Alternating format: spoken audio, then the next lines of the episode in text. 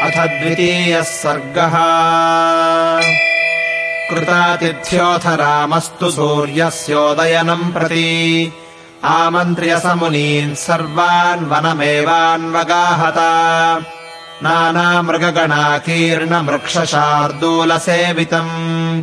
ध्वस्तवृक्षलता गुल्मम् दुर्दर्शसलिलाशयम्। निष्कूजमानशकुनिचिल्लिकागणनादितम् लक्ष्मणानुचरो रामो वनमध्यम् ददर्शः सीतया सह काकुत्स्थस्तस्मिन् घोरमृगायुते। ददर्श गिरिशृङ्गाभम् पुरुषादम् महास्वनम्।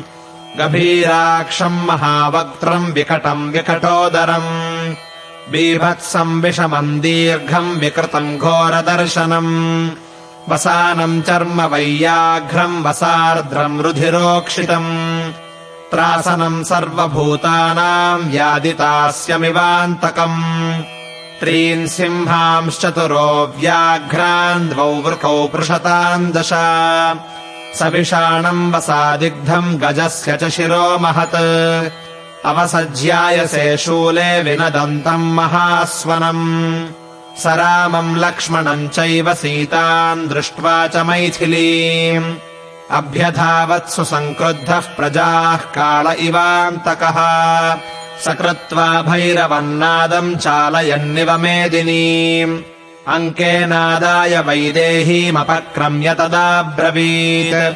युवाम् जटाचीरधरौ सभार्यौ क्षीणजीवितौ। प्रविष्टौ दण्डकारण्यम् शरचापासि पाणिनौ कथम् तापसयोर्वाञ्च वासः प्रमदया सह।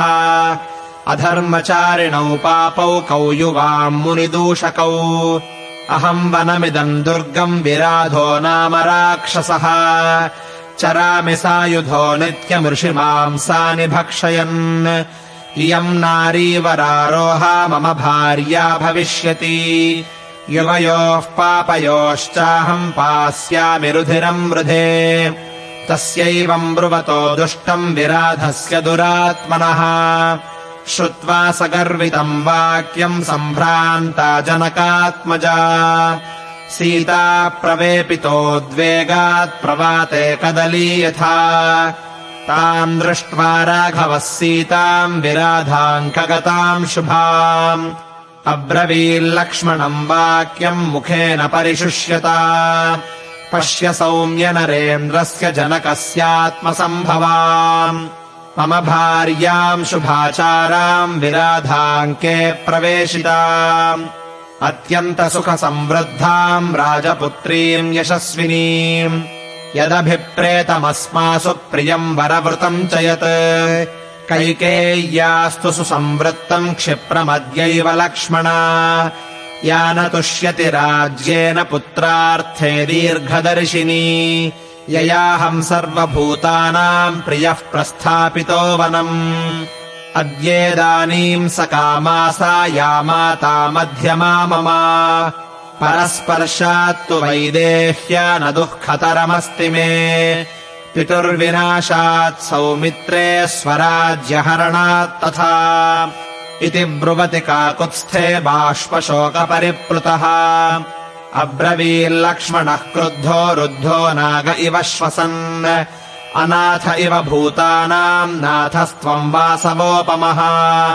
मया प्रेष्येण काकुत्स्थ किमर्थम् परितप्यसे। शरेण निहतस्याद्य मया क्रुद्धेन रक्षसः। विराधस्य गतासोर्हि मही पास्यति शोणितम् राज्यकामे मम क्रोधो भरते यो बभूवः। तम् विराधे विमोक्ष्यामि वज्री वज्रमिवाचले मम भुजबलवेगवेगितः पततु शरोऽस्य महान्महोरसी व्यपनयतु तनोश्च जीवितम् पततु ततश्च महीम् विघूर्णितः। इत्यार्षे श्रीमद् रामायणे वाल्मीकीये आदिकाव्ये अरण्यकाण्डे द्वितीयः सर्गः